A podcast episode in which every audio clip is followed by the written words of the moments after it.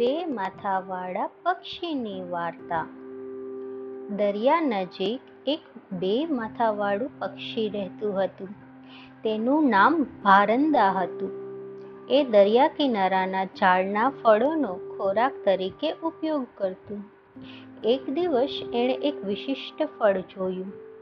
એ ફળથી એ પરિચિત તો નહોતું, એટલે એને આશ્ચર્ય થયું. શું આ અજાણ્યું ફળ ચાખવા માટે સુરક્ષિત છે? જોકે એ પોતાની જાતને રોકી ના શક્યું, એટલે એને એક બટકું લીધું. પણ એ અત્યંત સ્વાદિષ્ટ ફળ નીકળ્યું. એ પહેલા મોઢેથી એ ફળ ખાઈ રહ્યું હતું. જ્યારે બીજું મોઢું પોતાનો વારો આવે એની રાહ જોતું હતું. એટલે બીજું માથુંવાળું બોલ્યું, ઓ, મારો વારો ક્યારે આવશે? લાગે છે કે જાણે તું જ આખે આખું ખાઈ જઈશ. પહેલા માથાએ જવાબ આપ્યો, હું જે પણ કંઈ ખાઉં છું એ આપણા પેટમાં જ જાય છે ને? જો, તારું પેટ ભરાઈ જાય છે, તો પછી ફળ ચાખવાની શી જરૂર છે તારે? પહેલા મોઢાએ આખું ફળ ખાઈ લીધું. બીજા મોઢાને એના લીધે થઈને ખોટું લાગ્યું. એક દિવસ બીજા માથાને અત્યંત ઝેરી ફળ મળ્યું.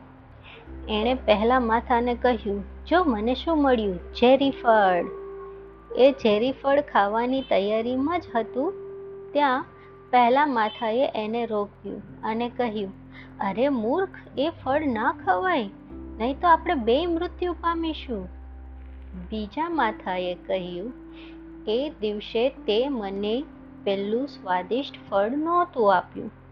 હવે પેટમાં આ નાખ અને મૃત્યુને પ્રાપ્ત કર. બીજા મોઢાએ જીદ કરીને ઝેરી ફળ ખાધું અને ભારંદા પક્ષી આ રીતે મૃત્યુ પામ્યું. બોધસાર. હંમેશા ચીજ વસ્તુઓની વહેંચણી કરવાનો ગુણ રાખવો જોઈએ.